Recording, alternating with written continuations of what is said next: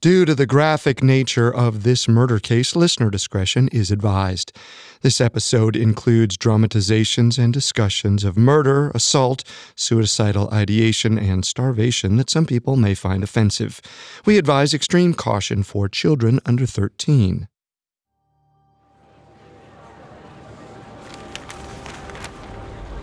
The August 15, 1914 massacre at Frank Lloyd Wright's Taliesin estate dominated newspapers from Wisconsin to Illinois. People were fascinated by the perpetrator, a seemingly harmless handyman who snapped and went on a rampage unlike anything they'd ever seen. Attention grabbing headlines cropped up everywhere, leaving many people with a sensationalized view of the mass murder. Everyone knew Julian Carlton's name, but few knew who he really was. Some journalists sought to provide more than salacious surface level details. They wanted to get to the meat of the story, to answer not just how the crime happened, but why. One such reporter worked for a publication called The Tribune. In the hopes of learning more about how Julian's mind worked, he tracked down two of the handyman's former Chicago neighbors and knocked on their doors. Although Julian purportedly felt watched and distrusted in Spring Green, these interviews revealed that people in Chicago weren't exactly fond of him either. His neighbors told the Tribune that he always seemed off. According to them, Julian didn't just snap. There were clues leading up to the massacre, a through line of violence in the handyman's not so quiet life.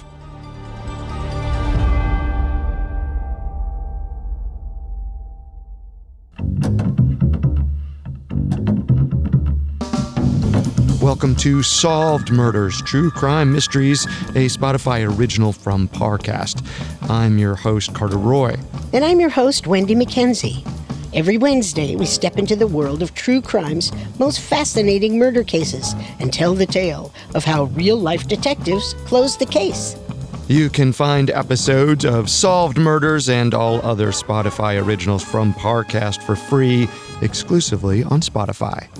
This is our final episode on the 1914 Taliesin Massacre.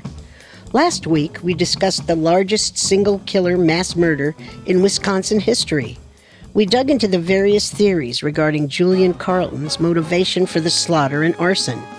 This week, we'll see how law enforcement inched closer to the truth and discover the perpetrator's painful fate. We have all that and more coming up. Stay with us. This episode is brought to you by Anytime Fitness. Forget dark alleys and cemeteries. For some, the gym is the scariest place of all, but it doesn't have to be.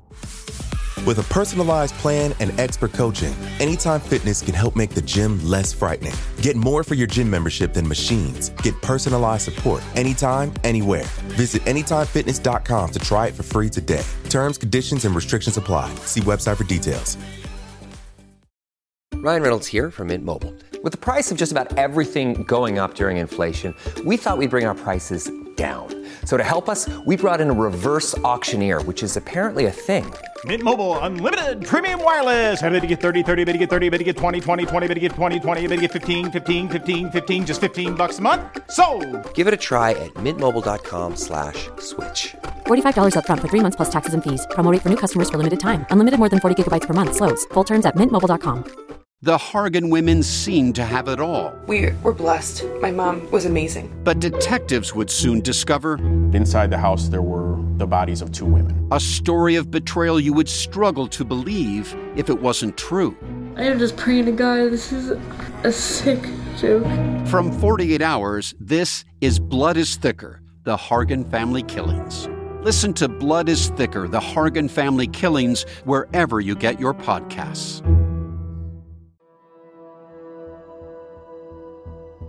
During the second half of August 1914, Iowa County Sheriff John Williams feared that time to finish his investigation was running out. He had many more questions, but the perpetrator of the massacre, 30 year old Julian Carlton, was losing weight rapidly. Since swallowing a vial of muriatic acid, a less pure form of hydrochloric acid, Julian could barely eat or speak. Sheriff Williams worried the perpetrator would starve to death before he could get the answers he needed. Unable to find any more information in Spring Green, the sheriff looked to Julian's hometown of Chicago. Luckily, Iowa County sheriffs got their hands on the Tribune article with interviews from two of Julian and Gertrude's former neighbors. Let me see. This quote is from a Mrs. Maurice Dorsey. She said she worked with Julian at a catering business. Apparently, she lived on South Wabash. The quote. Right, sorry, Sheriff. Uh, uh, oh, okay. She says, he seemed to be nervous and quivering all the time. He'd fly off the handle at the slightest provocation. Is there more? Yes, uh, she says he was very worried about money, always stressed that he wouldn't be able to make ends meet. But money wasn't the provocation. Uh, who knows what provoked him? Fair point. And the other neighbor? Uh, uh yeah, um, Mrs. Harry Long. She was his coworker and his neighbor. So maybe she knows him a bit better. Right. She says, I didn't like him and was afraid of him. I thought he was off all along. Easy to say that now. There's more. Oh, huh. What? Did Gertrude ever mention Julian hurting her? What do you mean? Sheriff Williams snatched the paper and read Mrs. Long's statement. According to her, Julian had a history of domestic abuse. It wasn't unusual, she said, for him to fly into violent rages that left Gertrude fearing for her life. During times like these, Gertrude ran to Mrs. Long for help. One might question Mrs. Long's statements based on the fact that Julian apparently had no criminal record prior to the massacre. However, domestic violence wasn't criminalized across the entire United States until 1920, and even then, it was treated as more of a private matter than a legal one. This could also explain why Gertrude wasn't entirely clear about the alleged abuse when speaking to the sheriff's department. She told deputies that Julian could be mean and even frightening, but this was in the context of his paranoia at Taliesin, not in their relationship. Even though she seemed to be censoring her statements, Gertrude still knew Julian better than anybody else. If the authorities hoped to understand him, they'd have to go through her. Luckily, as the date of Julian's preliminary hearing neared, Gertrude opened up. She told Iowa County authorities. My husband had the notion that he was being pursued. He recently got to waking me up in the night in our quarters at the bungalow to listen for noises. They're trying to get me, he kept saying. Gertrude couldn't fully explain where Julian's paranoia came from. He clearly felt alienated and even persecuted as the only man of color at Taliesin. But no available evidence suggests his coworkers were actively threatening his job or his life. In fact, the persecutory delusions Julian suffered from are a textbook symptom of some mental illnesses. Persistent feelings of paranoia can be indicative of acute psychosis or schizophrenia. Although 19 year old Herbert Fritz and 35 year old Billy Weston, the only survivors of the attack, said that the massacre had to be a result of momentary insanity. It's much more likely that Julian was living with an undiagnosed and untreated mental illness. In 1914, though, research into psychotic disorders was minimal. The idea that Julian might have been suffering from delusions or clinical paranoia was never explored. Instead, the 30 year old handyman continued to be characterized as an animalistic madman, his violence a result of unexplainable forces. But in addition to mental illness, there was another possible cause. Julian still struggled to eat, but his throat had healed enough that he could croak out a few more words. You do realize your hearing is coming up very soon. Mm-hmm. The question of motive will be at the forefront. There's lots of rumors, but I don't believe any of them. I want to hear the explanation straight from you. You had no monetary incentive, no moral high ground, no reason to commit such an atrocity. People say you're insane. I don't find any of this particularly funny. He had it coming. Who's he? Frank? Brodelle. Emil Brodelle. The draftsman. What'd you have against him? Did you kill Emil because you were angry with him? Guess you solved it. 30 year old Emil Brodelle was one of the seven people killed in the massacre, and apparently Julian's primary target. Fritz and Weston, the two survivors of the attack, corroborated this. According to them, the handyman and the draftsman never got along. This was mainly due to the fact that Brodelle openly disrespected Julian. Reports from Fritz, Weston, and Gertrude allege that on August 13th, two days before the crime, Brodelle told Julian to saddle his horse. It's possible this was seen as an effort by Brodelle to exercise power over his black coworker, and Julian refused to take the bait. In response, Brodelle spat a racial slur at the handyman. According to Julian, that wasn't the end of it. The next day, Brodelle allegedly struck the handyman, and the day after that, abused him for more than half an hour. This proved to be just the provocation Julian needed. I told Brodelle I would get him, and I waited for my chance. Julian admitted his primary goal was to kill Brodelle. He also said that he only killed 45 year old Mamah Cheney, Frank Lloyd Wright's mistress, because he mistook her for somebody else. But this seems incredibly far fetched. Mamah was one of the few adult women on the property, and she was sitting on the porch with her son when she was murdered. After those confessions, though, Julian had nothing left to say.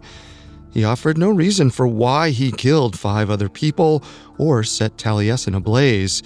The best explanation was that he didn't want to leave any evidence or survivors behind. That clearly didn't work out. As Julian's hearing approached, there was a mountain of proof stacked against him. On August 27th, Julian arrived before a justice looking thin and weak. Because the crime had attracted so much media attention, a huge crowd gathered to watch the murderous handyman be charged. According to a local paper, every seat in the gallery at the courtroom was filled. Ten witnesses testified, including Herbert Fritz and Billy Weston. The survivors gave their account of what happened before the fire broke out. According to Weston, that morning Julian asked him for gasoline to clean a rug. Later, while he and the other Taliesin employees gathered for lunch, Julian poured that gasoline under the dining room door. By the time the men noticed the liquid, it was already too late. It ignited in a flash of blue. There was no time to think about anything but escape. Fritz crashed through the window and tumbled down the hillside, lucky to be out of Julian's scope. The other men began to push their way through the broken glass, but Julian chased them down with his hatchet. The story was chilling, and it was enough for Justice Thomas Arthur to charge Julian with 10 separate felonies.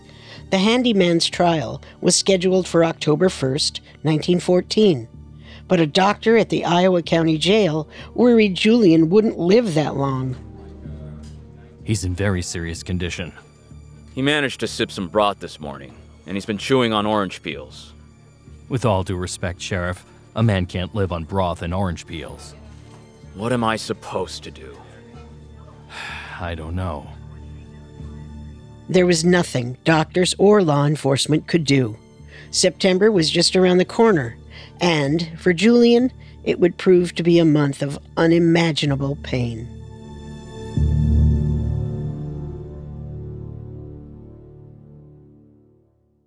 Up next, Julian weakens as his trial nears. Listeners, this month marks 60 years since John F. Kennedy became the 35th President of the United States, ushering his already prominent family into the highest enclaves of political power. But behind their storied successes lie secrets and scandals so severe, if it were any other lineage, they would have been left in ruin. This January, To commemorate this iconic milestone, dig into the dramas of a real life American dynasty in the Spotify original from Parcast, The Kennedys. This exclusive series from Spotify features your favorite Parcast hosts, including me, covering every angle of the Kennedys from shows like Today in True Crime, Conspiracy Theories, Crime Countdown, and others. Assassinations and conspiracies, corruption and cover ups international affairs, and extramarital ones too. Examine all of the Kennedy family's most controversial moments, all in one place. You can binge all 12 episodes of this limited series starting on Tuesday, January 19th. Follow The Kennedys free and exclusively on Spotify. This episode is brought to you by Anytime Fitness. Forget dark alleys and cemeteries. For some, the gym is the scariest place of all, but it doesn't have to be. With a personalized plan and expert coaching, Anytime Fitness can help make the gym less frightening. Get more for your gym membership than machines. Get personalized support anytime, anywhere. Visit AnytimeFitness.com to try it for free today. Terms, conditions, and restrictions apply. See website for details. Now, back to the story.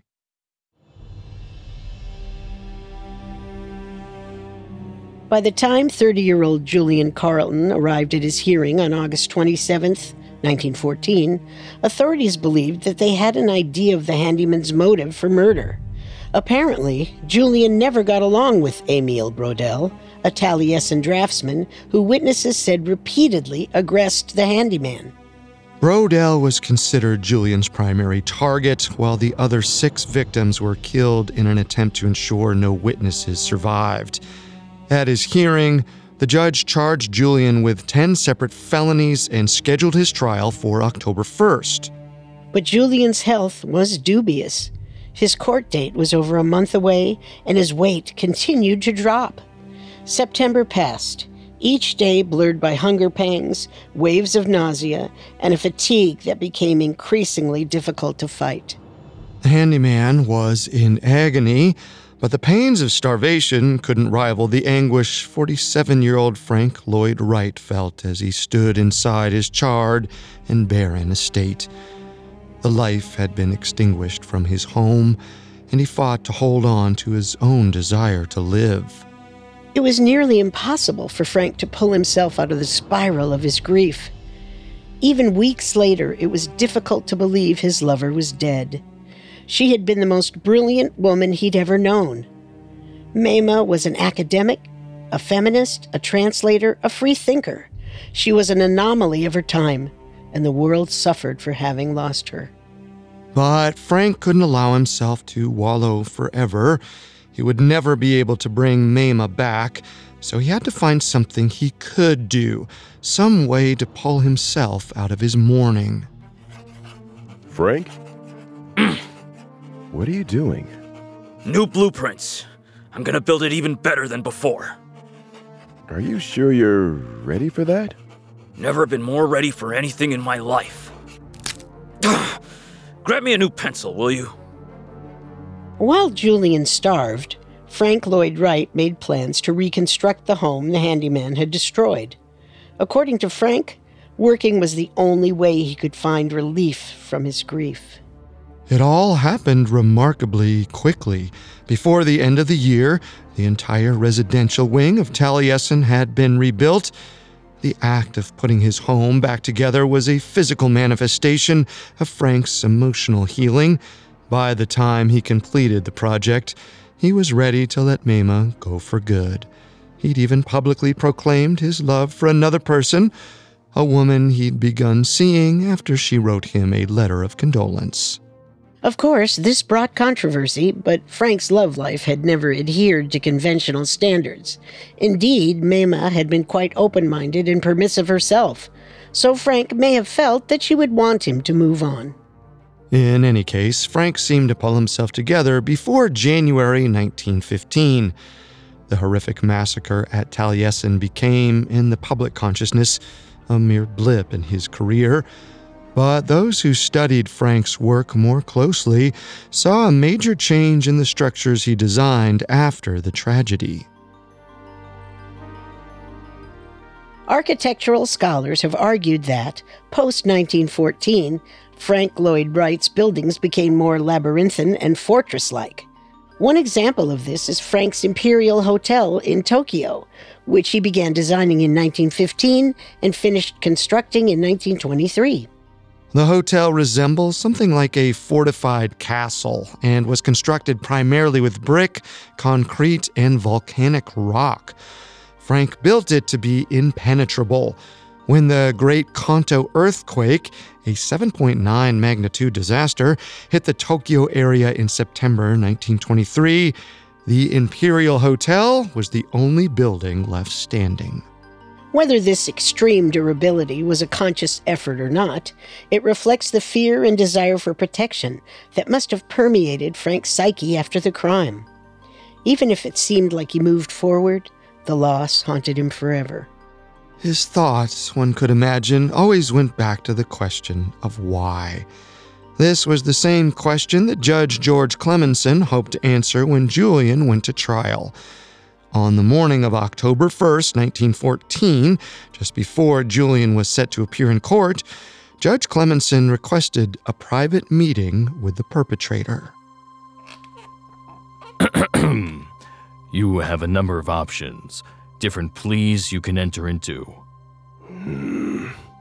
I'm not sure what argument or um, reasoning you intend to offer in court, there are a number of different pleas you can enter into. I just want to make sure you're aware of your options, because I don't know if anyone has made those clear to you. Right.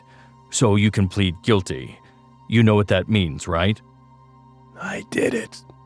Yes, but if you plead guilty, you may receive a lesser charge. You can also plead insanity, which means. I'm crazy. It's a little more complicated than that, but yes, essentially. In that case, if the jury believes your defense, you could get off with minimal charges. If not, you could end up in a worse situation than if you just pled guilty.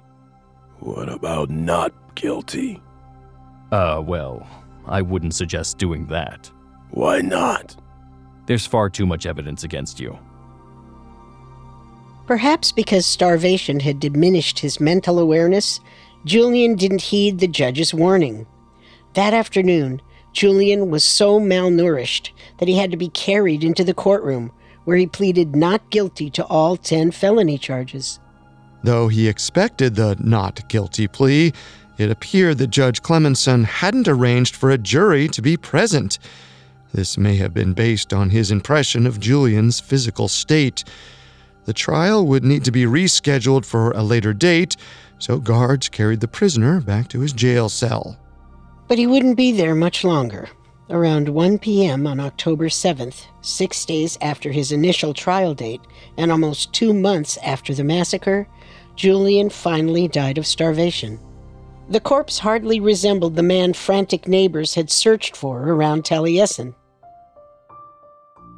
On August 15th, Julian, a man who stood about 5 feet 8 inches tall, weighed approximately 145 pounds. By the time he died, the handyman had shrunk to a meager 90 pounds. His skeleton seemed to be working its way out of his skin. Available records suggest none of Julian's relatives were contacted about his death or asked to retrieve his body. Instead, a perfunctory obituary was published in a local paper. Then the handyman's corpse was packed into a crude wooden box and shipped to the University of Wisconsin at Madison for scientific and educational use. It's impossible to know how Frank Lloyd Wright reacted to the news, but one might imagine he found some peace in knowing Julian Carlton had orchestrated his own painful demise. By 1915, 48 year old Frank had successfully rebuilt Taliesin in its entirety. He called the structure Taliesin II, and he and his new lover moved in right away. They lived as an illegitimate couple, just as Frank and Mamah had, until in 1922, when Frank's first wife finally granted him a divorce. In the autumn of 1923, 56 year old Frank got married for a second time. For a number of reasons, likely including Frank's own difficulties with monogamy and his wife's rumored struggles with mental health, The couple divorced after less than a year in spring 1924. It seemed like Frank Lloyd Wright was a magnet for tragedy because things kept going downhill. Everybody, out of the house now!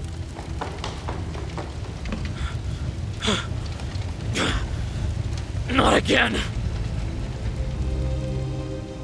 In April 1925, an electrical fire broke out at Taliesin 2 and destroyed the residential area of the home. Luckily, there were only two employees present and no one was hurt. Not one to be deterred, 58 year old Frank reconstructed the house once again, turning it into Taliesin 3. Although Frank Lloyd Wright is primarily famous for his prolific and unique architectural work, his personal life alone is fascinating enough to fill several storybooks.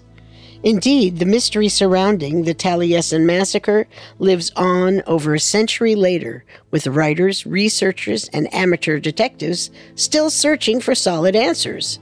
The only person who knows exactly what happened died in prison over a hundred years ago, but by compiling and cross referencing numerous accounts, many believe this is the most accurate picture possible of that terrifying August afternoon.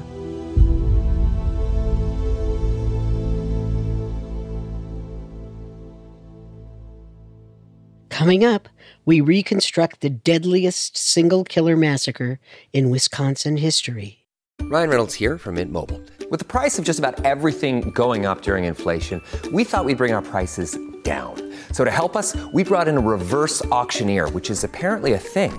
Mint Mobile unlimited premium wireless. Ready to get 30, 30, bit to get 30, bit to get 20, 20, 20, bit to get 20, 20, bit to get 15, 15, 15, 15 just 15 bucks a month. So, Give it a try at mintmobile.com slash switch. $45 up front for three months plus taxes and fees. Promo rate for new customers for limited time. Unlimited more than 40 gigabytes per month. Slows. Full terms at mintmobile.com. Hey, it's Kaley Cuoco for Priceline. Ready to go to your happy place for a happy price? Well, why didn't you say so? Just download the Priceline app right now and save up to 60% on hotels. So, whether it's Cousin Kevin's Kazoo concert in Kansas City, go Kevin, or Becky's Bachelorette Bash in Bermuda, you never have to miss a trip ever again. So, download the Priceline app today. Your savings are waiting. Go to your happy place for a happy price. Go to your happy price, Priceline. And now, back to our story. Little is known about Julian's life before he moved from Chicago to Spring Green in early 1914. However, it's clear that it didn't take long for him to regret taking the job at 47 year old Frank Lloyd Wright's estate.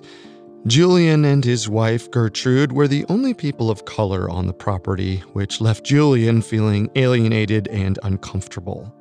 Although Frank and his mistress, 45 year old Mamah, were thrilled with the Carltons' work, other Taliesin employees weren't as happy to have Julian and Gertrude around. Little is known about specific events, but the Carltons faced both explicit and implicit discrimination from at least some of their coworkers. Julian needed a way out. It's possible that he'd been struggling with mental illness for some time, but the unfamiliar environment exacerbated his symptoms and made him feel even more paranoid than before. All he wanted was to go back to Chicago. But perhaps Julian didn't want to look weak. It would be emasculating to admit to homesickness, so he made Gertrude do it instead. Miss Mamah? Mm-hmm. I, uh, want to thank you and Frank so much for the work. No thanks necessary. You've been a great help around the house. But I think we might have to cut our contract short. Why? Have you ever had to be far away from all your friends and family? Yes, it's awful. I'm just too homesick here, miss. I understand. But could you stay until Frank and I can find replacements? Let's say mid August at the latest? Mamah spoke to Frank. It's likely that the couple spent some time trying to find servants locally or through friends. When this didn't work, they wrote an advertisement to be published in the Wisconsin State Journal on August 12th and 13th, 1914. But Julian was probably formulating his massacre before the ad was ever printed. on Friday, August 7th, he visited a pharmacy in Spring Green. By that point, he knew he would be committing a heinous crime, so he bought muriatic acid as a way to commit suicide if he got caught. It also seems likely that Gertrude was completely unaware of his plan. Evidence suggests Julian acted alone, holding back until the perfect moment. Perhaps that's why he waited until Frank Lloyd Wright was gone. On Tuesday, August 11th, the day before the first job posting was scheduled to be listed, Frank left Taliesin to work on a project in Chicago. Before he left, Frank kissed his lover goodbye. It would be the last time he saw her alive. At first, things carried on as usual in Frank's absence. Mamah's children, 11 year old John and 9 year old Martha, were visiting for the summer. They played in Taliesin's many winding corridors, while Mamah worked on translating a work by an early Swedish feminist. Meanwhile, a group of eight employees, Julian and Gertrude included, worked to keep Mamah and her children fed and ensure that Taliesin was the sparkling clean country estate Frank always dreamed of. But things weren't as idyllic among Taliesin's workers. During the previous weeks, Julian grew more and more paranoid that his co-workers were out to get him. He kept Gertrude up at night, listening for noises. According to numerous reports, the tipping point came around Thursday, August 13th. That day, 30 year old draftsman Emil Brodelle told Julian to put a saddle on his horse. Julian ignored the request. Then Brodelle shouted a racial slur. Although it's clear that Julian had been formulating his crime, many believe this incident was the straw that broke the camel's back. Julian may have wanted to kill Brodelle specifically, but it's also possible that he saw everyone at Taliesin as an enemy. Either way, Julian was experiencing intense paranoia and persecutory delusions. Over a period of at least a few weeks, his grip on reality had seemingly weakened. On Saturday, August 15th, Julian likely woke knowing exactly what he was going to do. Before lunch, he spoke to carpenter Billy Weston. Excuse me, Bill. Yep. Where can I get some gasoline? There's a stain on one of Miss Mamah's rugs that just won't budge. There's some containers in the garage. Using gasoline as a fabric and upholstery cleaner was somewhat common in the early 20th century, so when Julian asked where to find it, it didn't seem suspicious. Once he got a container of the accelerant, he just had to grab his own lighter and hatchet. Then everything was in order, and Julian was ready to strike. That day, he helped prepare lunch for the entire household. When his wife came in to see that everything was taken care of, perhaps he told her to leave the property. She was confused, but the look in Julian's eyes scared her. There was something evil in his countenance.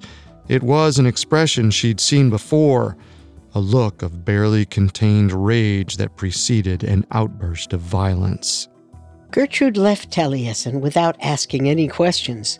With his wife safely out of the way, Julian served lunch to Mamah and her children, who were sitting on the home's large covered porch. Perhaps he continued acting normally as he then walked down the hallway to the other side of the mansion where his six co workers were seated, waiting to be served. He methodically filled their bowls. It's impossible to know the exact order of events after Julian brought lunch to his fellow employees. However, one plausible sequence is as follows Julian walked back down the long hallway towards the porch. He ran at Mamah and her children with a hatchet held high over his head. Mamah and her son, 11 year old John, likely died first from head trauma. The location of nine year old Martha's body suggests that she ran from Julian. He chased her through the yard, but her tiny legs couldn't carry her fast enough to escape him. He brought the hatchet down on her head, leaving her to die on the lawn. From where they sat inside the house, the Taliesin employees didn't hear the family's screams. They ate their lunch, blissfully unaware of the carnage outside the home. But evil was coming to visit them as well. The men heard a swishing sound, then saw what looked like soapy water flowing under the door and into the dining room. I guess Julian's out there mopping. Wish you could manage to keep the water outside the house. Somebody's gonna have to clean that up. It smells like. But it wasn't mop water. Julian had poured gasoline through the crack beneath the dining room door. Just as the men recognized the scent, the entire floor lit up in bright blue flames. The fire was ravenous, crawling its way up the walls and chairs, igniting the men's clothes. Fritz jumped out of his seat and desperately searched for an exit, but the door was blocked by the blaze. The window was the only way out. Fritz didn't think, he just jumped, throwing himself into the glass with all the force he could muster. Fritz fell hard onto the ground outside. His arm snapped beneath him, and he rolled down the hillside, unable to control his momentum. He escaped the flames, but as he bumped and spun downwards, he thought the fall might kill him. Luckily, the earth leveled out and Fritz came to a stop. He could hardly breathe. There was so much adrenaline coursing through his body that he didn't feel the pain in his broken arm, the bruises forming on his shoulders, or the burns on his legs. He got his bearings and stood up. From where he stood, halfway down the hillside, he could see tall flames swallowing Taliesin. He lumbered back up the incline as quickly as he could. The fire, he thought, must have been a terrible accident a gasoline spill, a still lit match irresponsibly tossed aside. But as he approached Taliesin, Fritz realized the blaze was no mishap. Some of the other men, it seemed, had managed to escape the burning room, but most of them were lying motionless on the lawn. One man, perhaps 30 year old Emil Brodelle, was sprinting away from the estate, trailed closely by Julian and his bloody hatchet. The scene was utter pandemonium, and likely not at all what Julian had imagined. His co workers were supposed to die in the fire. Now there were bodies everywhere, evidence strewn about the yard. Julian was too crazed to notice Fritz's absence. The 19 year old watched as the handyman slammed the weapon into Brodelle's head, knocking him down. Julian surveyed the area. Every person on the lawn was still. Julian sprinted back to the porch where Mamah and John's bodies lay. He doused the area in gasoline and ignited another inferno. Finally, he ran to the furnace to hide. Emil? Oh, God. Ernest? Is anybody. Bill? You're alive. Where'd he go? I don't know, but we have to get help. Can you walk? I think so.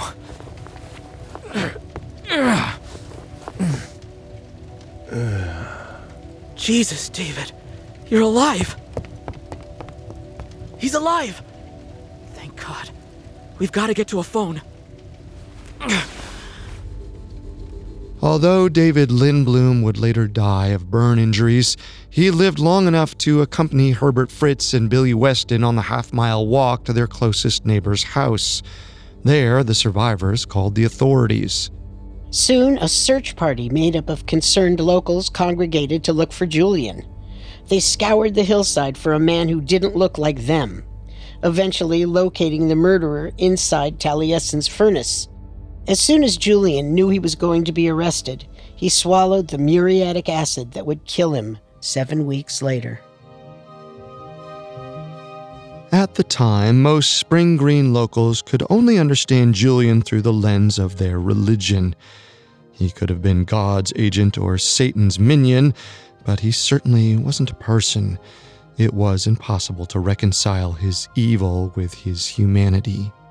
Today, it's easier to see the factors that led up to the Taliesin massacre. The handyman exhibited signs of mental illness, but his paranoia and delusions went untreated. This, combined with the racism he encountered in Wisconsin, could have been enough to push him over the edge. Julian ended seven lives and crushed countless others. Frank Lloyd Wright was certainly the most famous person impacted, and the crime changed the way he designed buildings forever. His structures came to resemble fortresses and labyrinths, places his subconscious mind went to hide from the trauma of August 1914. Many scholars argue that, due to Frank's lasting architectural influence, the crime could have had a ripple effect. Hundreds, if not thousands, of buildings have been inspired by Frank's work. Thus, Julian's hatchet potentially altered American architecture as a whole. Equally important are the lives Julian cut short. Three men were stolen from their families, three children lost their futures, and Mamah Cheney, a truly prolific writer, translator, and feminist, never got to make her mark on the world. There was only so much Frank could do to counteract all this tragedy. He rebuilt his beloved home twice over the following years, determined to make sure the symbol of love and loss lived on. Today, Taliesin 3 is open to tourists passing through Spring Green, Wisconsin, and attracts thousands of morbidly curious visitors each year.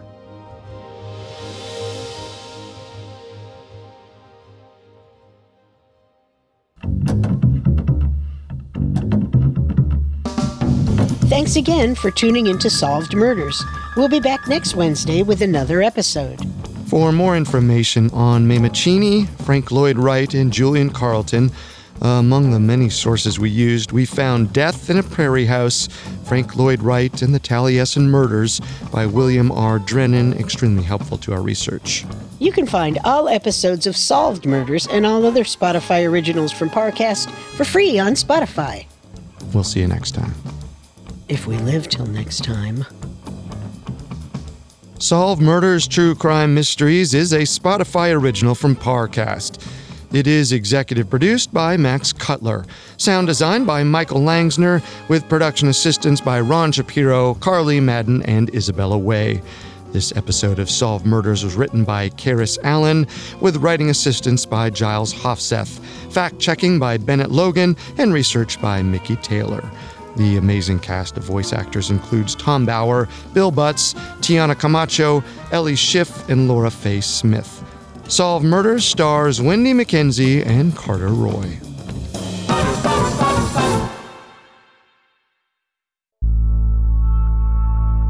Fact, fiction, fame.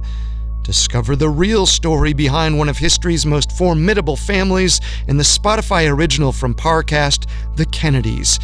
Remember, you can binge all 12 episodes starting on Tuesday, January 19th. Listen free and exclusively on Spotify.